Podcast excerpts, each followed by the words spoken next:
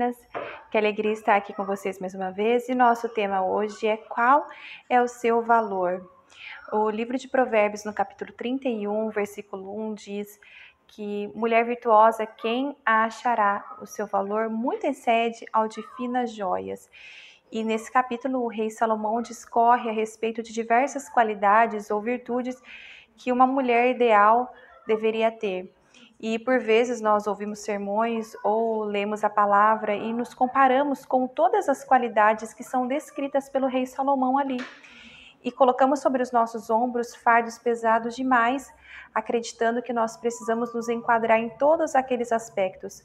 Se nós trouxermos as características dessa mulher para os dias de hoje, essa mulher virtuosa é uma empresária muito bem sucedida, que tem empregadas e fala bem do seu marido em todo o tempo, independente da situação. Uma mulher de alto planejamento e alta performance e execução do que ela planeja. Essa hum, seria uma utopia, é algo impossível de se realizar em todos os seus aspectos, em todas as suas facetas.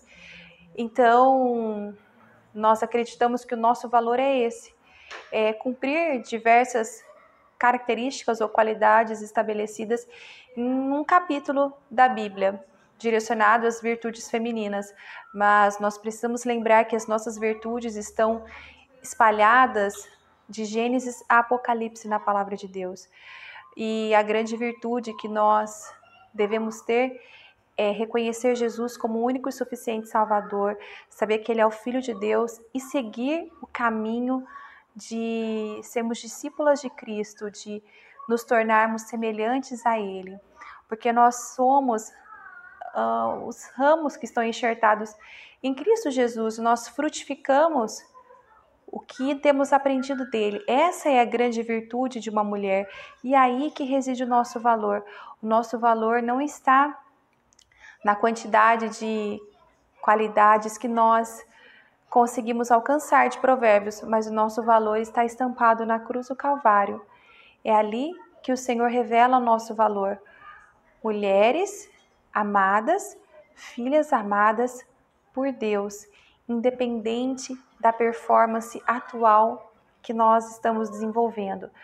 O nosso alvo, o nosso objetivo, como Paulo disse, é Cristo e nada mais. Porque se o nosso relacionamento com Cristo estiver correto, se o nosso relacionamento com o Pai, através de Cristo, estiver pleno em nossas vidas, nós então transbordaremos aos outros o amor que vem dele.